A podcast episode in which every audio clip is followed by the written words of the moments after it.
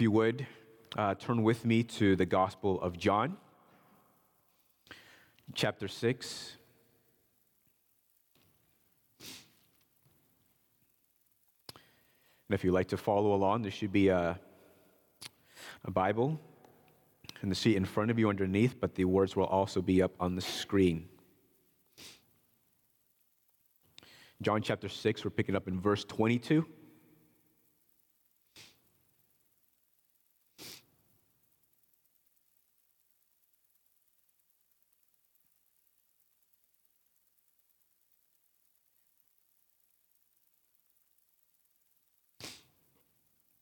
In John 6 22.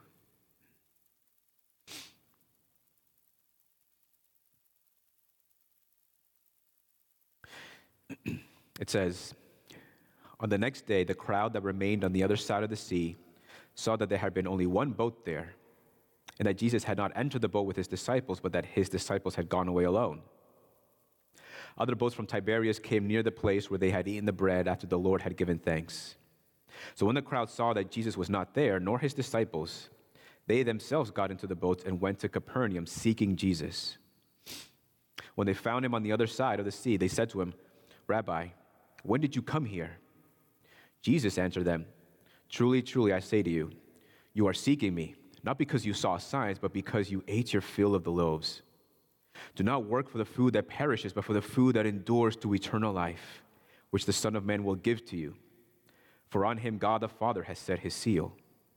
Then they said to him, What must we do to be doing the works of God? Jesus answered them, This is the work of God, that you believe in him whom he has sent.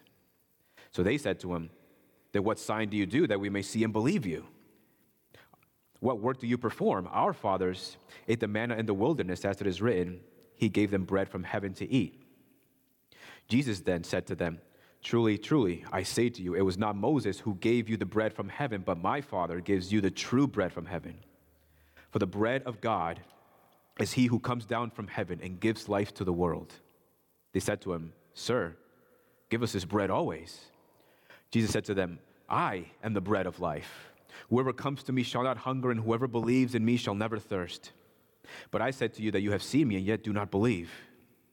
All that the Father gives me will come to me, and whoever comes to me, I will never cast out. For I have come down from heaven not to do my own will, but the will of him who sent me. And this is the will of him who sent me, that I should lose nothing of all that he has given me, but raise it up on the last day. For this is the will of my Father, that everyone who looks on the Son and believes in him should have eternal life, and I will raise him up on the last day. So the Jews grumbled about him because he said, I am the bread that came down from heaven. They said, Is not this Jesus, the son of Joseph, whose father and mother we know? How does he now say, I have come down from heaven? Jesus answered them, Do not grumble among yourselves.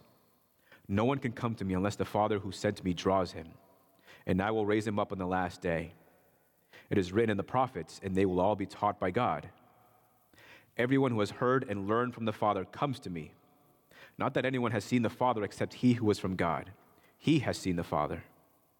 Truly, truly, I say to you, whoever believes has eternal life.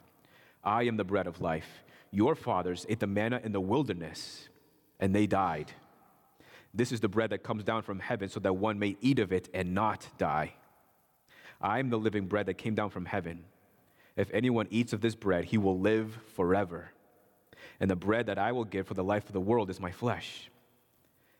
The Jews then disputed among themselves, saying, How can this man give us his flesh to eat? So Jesus said to them, Truly, truly, I say to you, unless you eat the flesh of the Son of Man and drink his blood, you have no life in you. Whoever feeds on my flesh and drinks my blood has eternal life, and I will raise him up on the last day. For my flesh is true food, and my blood is true drink. Whoever feeds on my flesh and drinks my blood abides in me, and I in him. As the living Father has sent me, and I live because of the Father, so whoever feeds on me, he also will live because of me. This is the bread that came down from heaven, not like the bread that the fathers ate and died. Whoever feeds on this bread will live forever. Jesus said these things in the synagogue as he taught at Capernaum. This is the word of the Lord. Let's pray.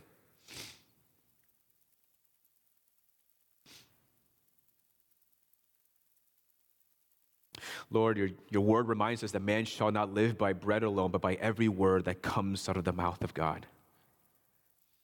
Lord, so we come to you this morning and asking that you would feed us with your eternal and abiding word.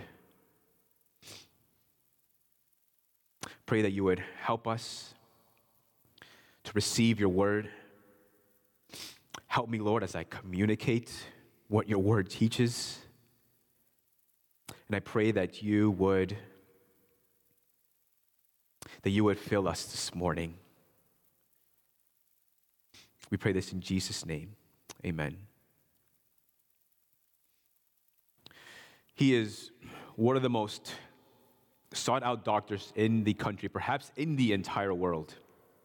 He's easily accessible, accessible to anyone who looks for him, and those who come and seek his counsel, they're never denied. He always says, Yes, yes, I will take your case, I will help you. And the best part about it is that he doesn't charge a cent. He doesn't charge anything. Anybody who comes to him, he does it free of charge. He will tell you, he will diagnose your symptoms in your illnesses. And if you're wondering, who is this doctor that, I, am talking about and how do you get a hold of him? I'll tell you. His name is Dr. Google. And all you need is internet access, and he's right there for you 24 7.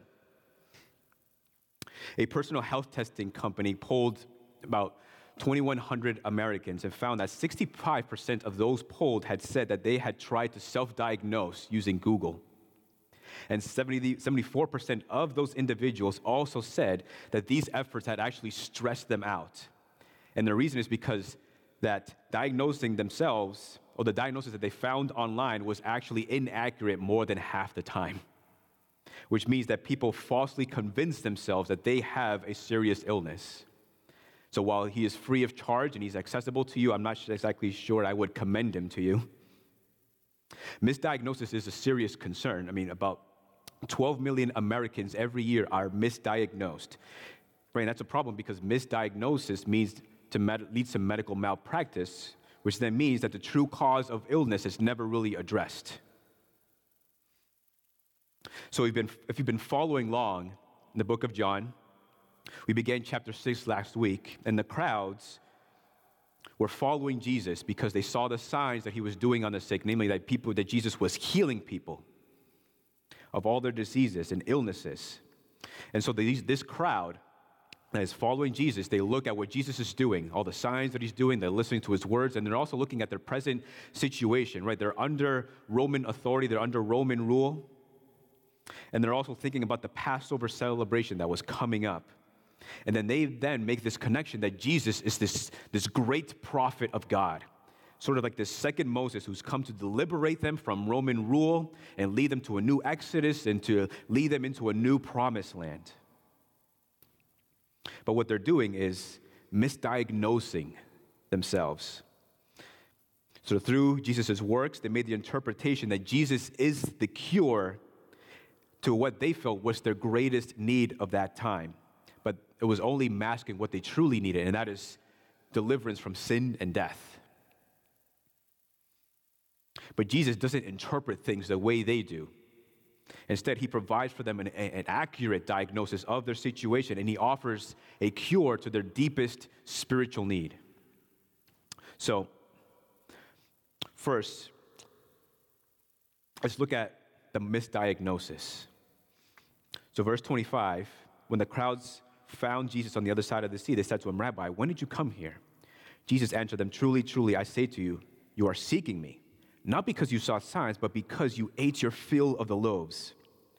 Do not work for the food that perishes, but for the food that endures to eternal life, which the Son of Man will give to you. For on him God the Father has set his seal. So, moments before this, the crowd that was following Jesus it tells us that there was about 5,000 men in number. Now, if you include the women and the children that most likely were there, that number could have easily swelled up to about 20,000 people.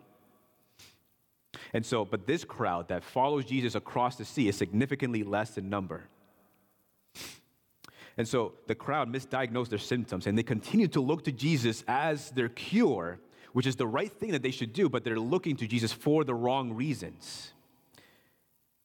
And Jesus is unwilling to do for them what they desire because that would not cure their sickness.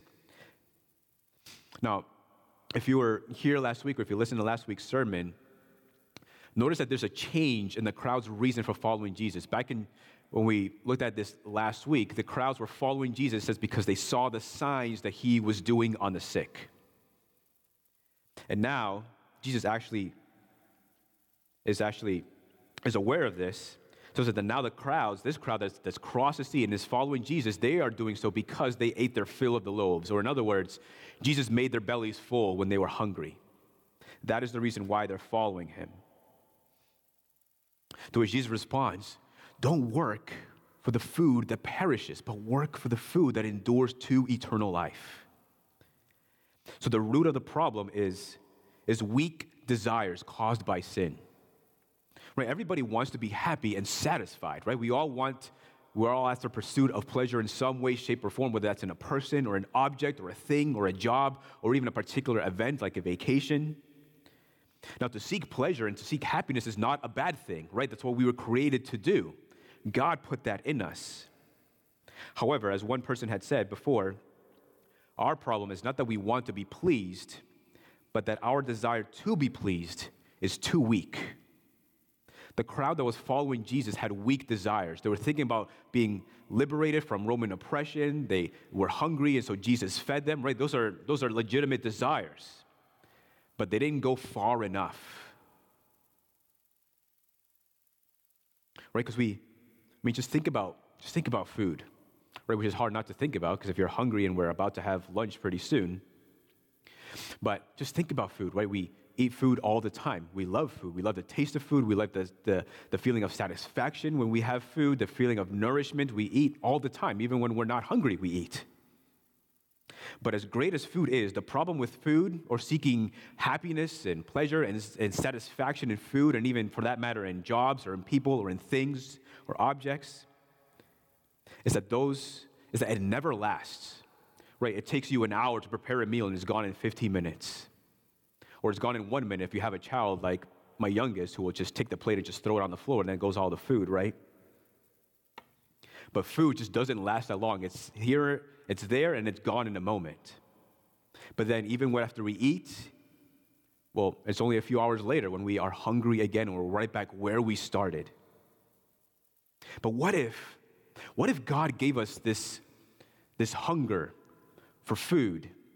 not just so that we can have, not so that we only, not so that we just know when to eat so that our bodies are, our bodies are nourished, but what if God gave us the need for food so that we would understand and realize that's just how temporary pleasures are in this world?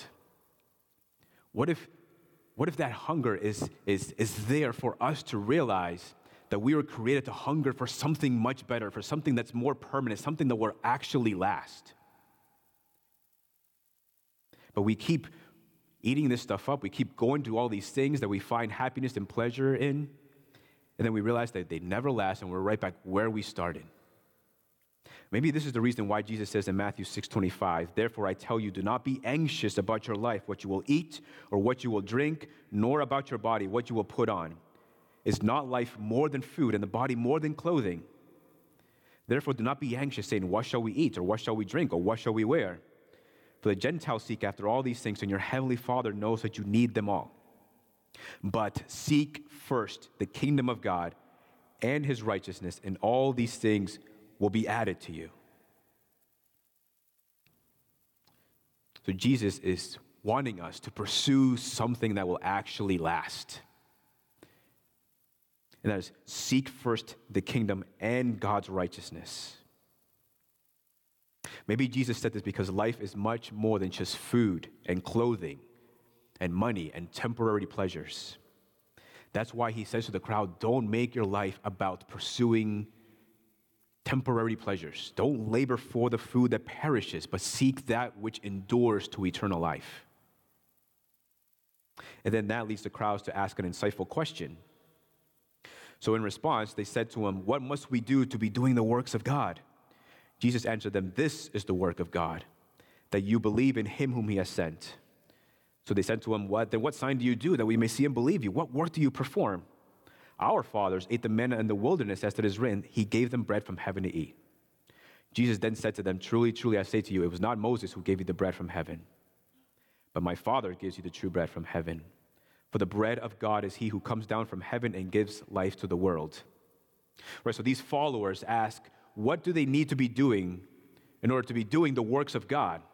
And that question is insightful about their true spiritual condition. The question presumes that in order to receive this eternal bread that Jesus is offering, in order to receive this eternal life that Jesus is making available to them, that they have to do something to earn it or to merit it. What do we need to do, Jesus, in order to, to receive this food? What do we need to do in order to earn it? But if eternal life is earned, then you don't need Jesus. If all you had to do was to make sure that your good works outweigh your bad works, then that doesn't make Jesus your Savior. That makes you your Savior. And that's not what the Bible teaches. And that's what Jesus is getting at when he tells them that they must believe in him. Jesus is the cure. Jesus is the answer to our problem of sin, this sickness that we all have.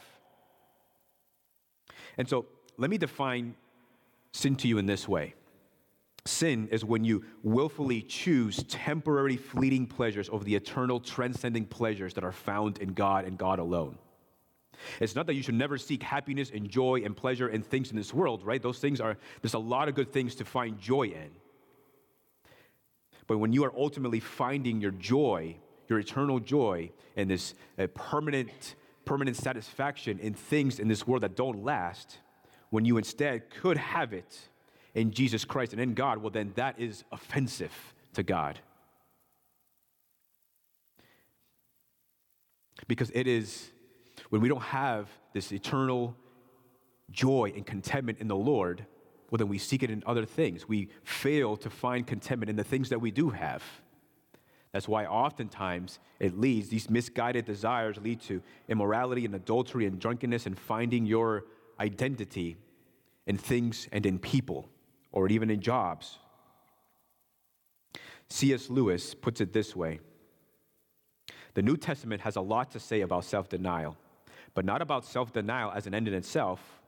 We are told to deny ourselves and to take up our crosses in order that we may follow Christ and nearly every description of what we shall ultimately find, if we do so, contains an appeal to desire. Indeed, if we consider the, unblum, uh, the unblushing promises of reward and the staggering nature of the rewards promised in the Gospels, it would seem that our Lord finds our desires not too strong, but too weak. We are half hearted creatures fooling about with drink and sex and ambition when infinite joy is offered us like an ignorant child who wants to go on making mud pies in a slum because he cannot imagine what is meant by the offer of a holiday at the sea. We are far too easily pleased.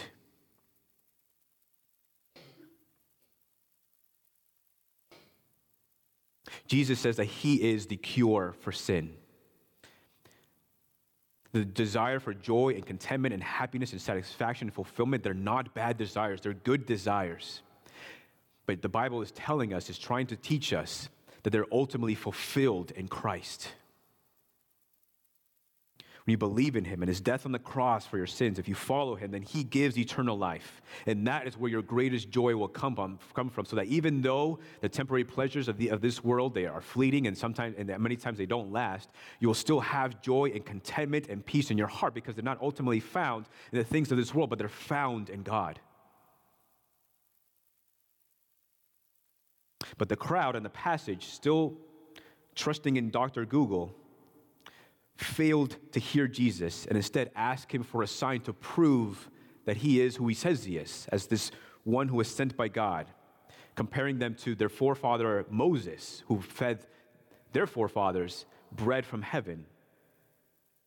But Jesus already gave them a sign. Just moments ago, Jesus fed almost 20,000 of them using just five loaves of bread.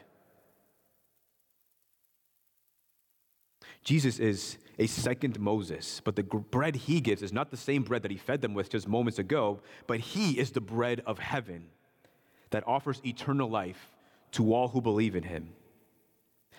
And those who eat of this bread, those that believe in him, will come to know that their greatest in hunger and their greatest thirst is not meant to be fulfilled in this world, but it is fulfilled in Jesus Christ. He will give to you that transcendent and permanent joy that you seek. But in order to receive this cure that Jesus is offering, you have to be drawn to the cure. So, verse 34, the followers said to him, Sir, give us this bread always. Jesus said to them, I am the bread of life. Whoever comes to me shall not hunger, and whoever believes in me shall never thirst. But I said to you that you have seen me and yet do not believe. All that the Father gives to me will come to me, and whoever comes to me, I will never cast out. For I have come down from heaven not to do my own will, but the will of him who sent me. And this is the will of him who sent me, that I should lose nothing of all that he has given me, but raise it up on the last day. For this is the will of my Father, that whoever, that everyone who looks on the Son and believes in him should have eternal life, and I will raise him up on the last day. So the Jews grumbled about him because he said, I am the bread that came down from heaven. And there were questions about where he came from and who he is. And Jesus answered them, Do not grumble among yourselves, because no one can come to me unless the Father who sent me draws him, and I will raise him up on the last day. So then the people seem to like they're a little closer to understanding what Jesus is getting at. Jesus offer them, is offering them something much more substantial, something much better than the bread he had just fed them moments ago. So then they tell Jesus, Give us this bread always. We want this bread. And to which Jesus responds that he is the bread that he's offering. So we spent a couple weeks ago talking about the will of Jesus. Jesus' will is to do the Father's will, and the Father's will is to send the Son into the world to die on the cross for the sins of his people. So Jesus is the full revelation of God. Everything that Jesus does, everything that Jesus says, all the miracles that Jesus performs, they're all intended to display to the world that Jesus is the Son of God and that Jesus is the exact imprint of God. But these followers don't believe. And the reason they don't believe, Jesus says, is because they haven't been drawn by God the Father to Jesus, who is the cure. And Jesus makes this clear in John 10 25. It says, I told you, and you do not believe. The works that I do in my Father's name bear witness about me, but you do not believe because you are not among my sheep. My sheep hear my voice, and I know them, and they follow me. I give them eternal life, and they will never perish and no one will snatch them out of my hand. My Father, who has given them to me, is greater than all, and no one is able to snatch them out of the Father's hand. I and the Father are one. So, God the Father brings people to Jesus, and Jesus says that those individuals who are given to him by God, that Jesus will never cast out. So, every one of you this morning who are a follower of Jesus Christ are so because God drew you to the Son. And those who are drawn to the Son, the Son never loses. And Jesus continues Everyone who has heard and learned from the Father comes to me. And that's referring to an inward illumination of the heart by God. That is, that when you came to know Jesus Christ as your Lord and Savior, you didn't do that by your own understanding, not alone anyway. Right? It's possible for a person to read the scriptures, to understand the scriptures, to memorize the scriptures, to really understand the scriptures, but not submit to Jesus Christ as their Lord and Savior. But when you come to understand the scriptures, something clicked, something happened, and you were compelled to commit your life to following Jesus Christ. That you didn't come to that understanding all on your own, but that came through a divine illumination from God. God was drawing you to his beloved Son. But that in no way means that you didn't need to believe. Even though Jesus says that no one can come to him unless they are drawn by God to the Father, he still commands people to believe in him.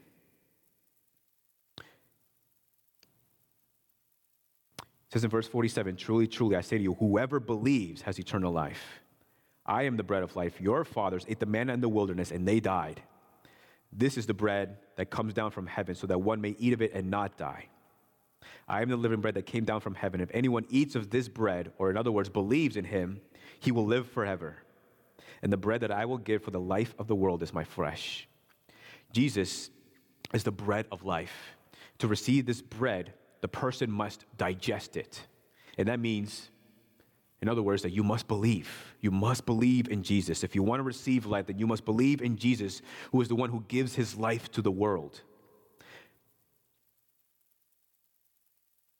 And anyone who believes in Jesus has eternal life.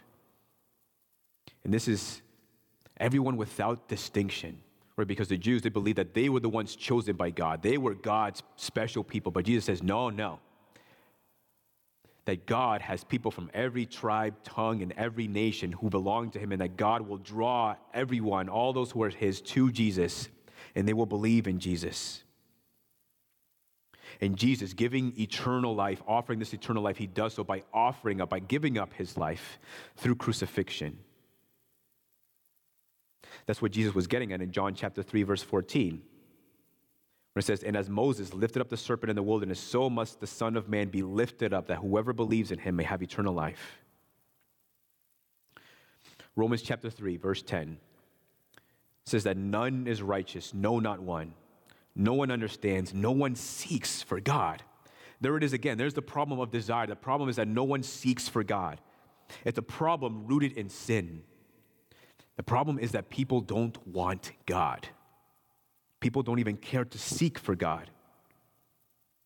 And then it says in Romans 3:21, but now the righteousness of God has been manifested apart from the law, although the law and the prophets bear witness to it. The righteousness of God through faith in Jesus Christ for all who believe, for there is no distinction, for all have sinned and fallen short of the glory of God and are justified by his grace as a gift through the redemption that is in Christ Jesus, whom God put forward as a propitiation by his blood to be received by faith. This was to show God's righteousness because in his divine forbearance he had passed over former sins. So if you read through chapter through Romans, right, the book of Romans begins with an introduction and then there's all this bad news how we are sinners. But then in chapter three, we get to the good news of the gospel that God makes a person righteous. That is, that he takes away their sins. He forgives them of every transgression through the death and burial and resurrection of Jesus Christ because Christ paid the penalty for our sins. And anyone who believes in Jesus Christ is declared righteous. So, Jesus Christ is the cure for sin. When you believe in Christ, you become new. You're giving a new heart, you're giving the Holy Spirit so that your heart no longer wants to find your eternal and permanent joy and contentment in the world, but it, it aims to seek it and find it in Jesus Christ. So, even though God is the one who draws people to the Son, the individual is still required to make the choice to believe in Jesus Christ.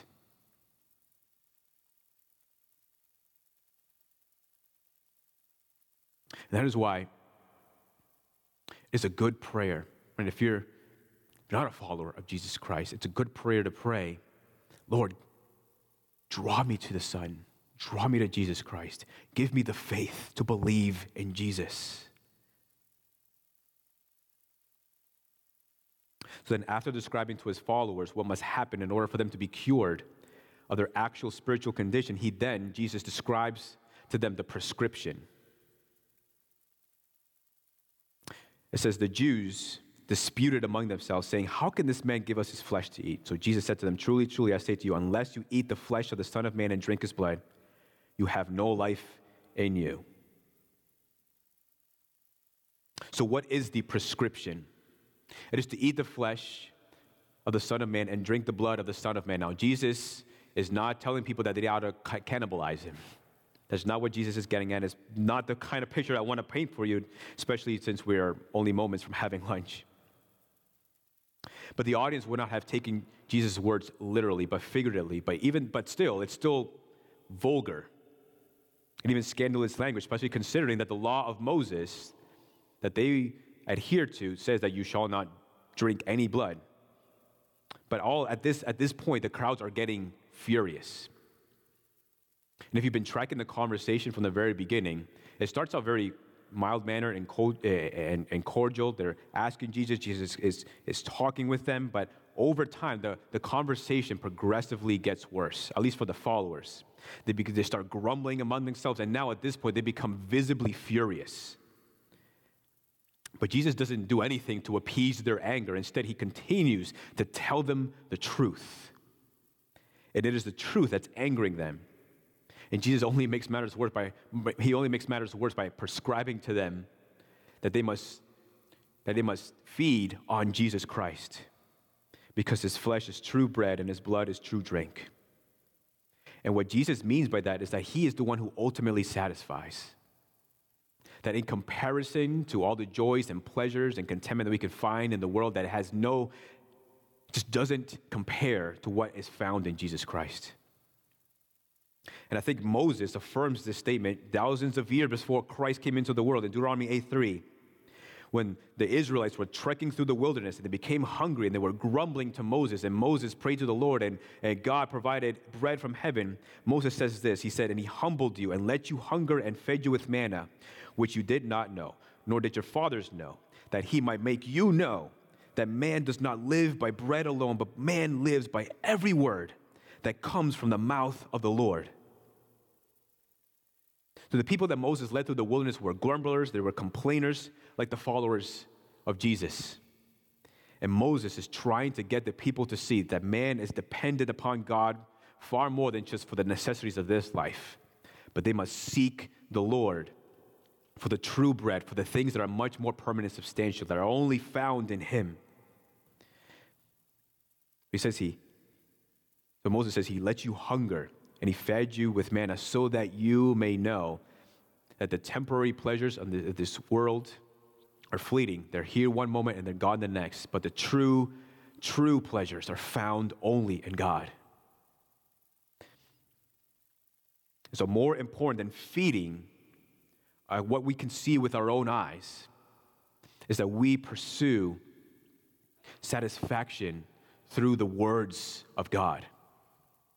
And that is why John 1 tells us in the beginning was the Word, and the Word was with God, and the Word was God. That Jesus is the Word of God. And it is Him that we must seek in order for us to be ultimately fulfilled.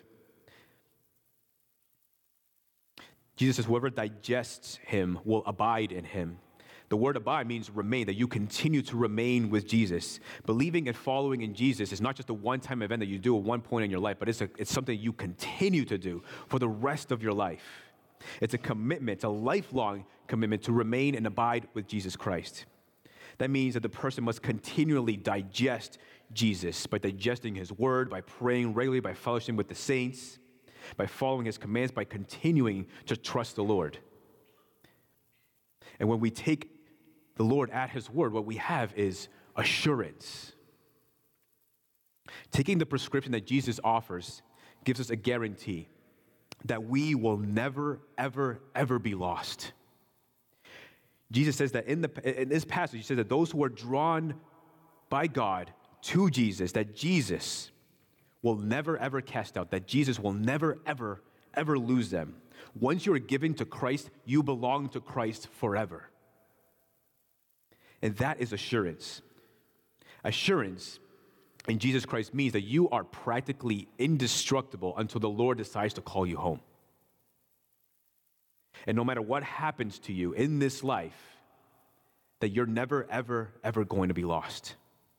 Imagine having a coin in your hand and closing a tight fist around that coin. And then imagine a small child trying to pry your fingers open, but he can't because he's not strong enough. That's, that's the picture that God wants us to have. That no matter the things that you go through in this life, that, that not even the devil himself can pry open the fingers of God and snatch you out of his hand. Now, what does this, what, what does this kind of assurance do to a person? And one thing it does is that it gives you joy. In 1 John chapter 1, verse 1, it says, That which was from the beginning, which we have heard, which we have seen with our eyes, which we looked upon and have touched with our hands concerning the word of life. The life was made manifest, and we have seen it and testified to it and proclaimed to you the eternal life which was with the Father and was made manifest to us. That which we have seen and heard, we proclaim also to you, so that you too may have fellowship with us. And indeed, our fellowship is with the Father and with his Son, Jesus Christ. And we are writing these things so that our joy may be complete. So John wrote this letter to Christians who were struggling with assurance. He says that he writes these things so that our joy, so the reader's joy may be complete. In other words, I write this letter so that you may have confidence and absolute assurance in the love of God for you. and for you to be assured of the love of God for your life gives me great joy. In fact, in, in one of the in some of the early manuscripts, it says that, that he wrote this letter so that your joy may be complete. So, in other words, he writes these things, or we could say that these scriptures are written for us. What Jesus says in John chapter 6 is written for us so that your joy would be complete in knowing that you have complete assurance of the love of God and that you will never lose it. It doesn't mean that you always walk with a smile upon your face. Joy doesn't come from outside circumstances, but joy comes from within. It is a state of being. When a believer has joy fueled by his assurance of God's love for him or for her, God, it means that that, that, that saint is assured that God will come to deliver at the appropriate time. Joy comes from remembering the promises of God. Because let's be honest, we have a tendency of, of placing our joy or letting our joy and our happiness be dictated by what we have, or especially what we don't have. The Bible is trying to get us to, to understand, to know, to realize that it's not determined by outside circumstances. But joy comes from within. Joy comes from the promises of God. That joy comes from knowing that those who are drawn by God to Jesus Christ, that those will never be lost. So even when you go through different things. Even when in life you wish that you had certain things, you can still have peace. You can still have contentment. You can still have joy because you have something far greater than you can get in this world. You have the love of God through Jesus Christ, and that is yours forever.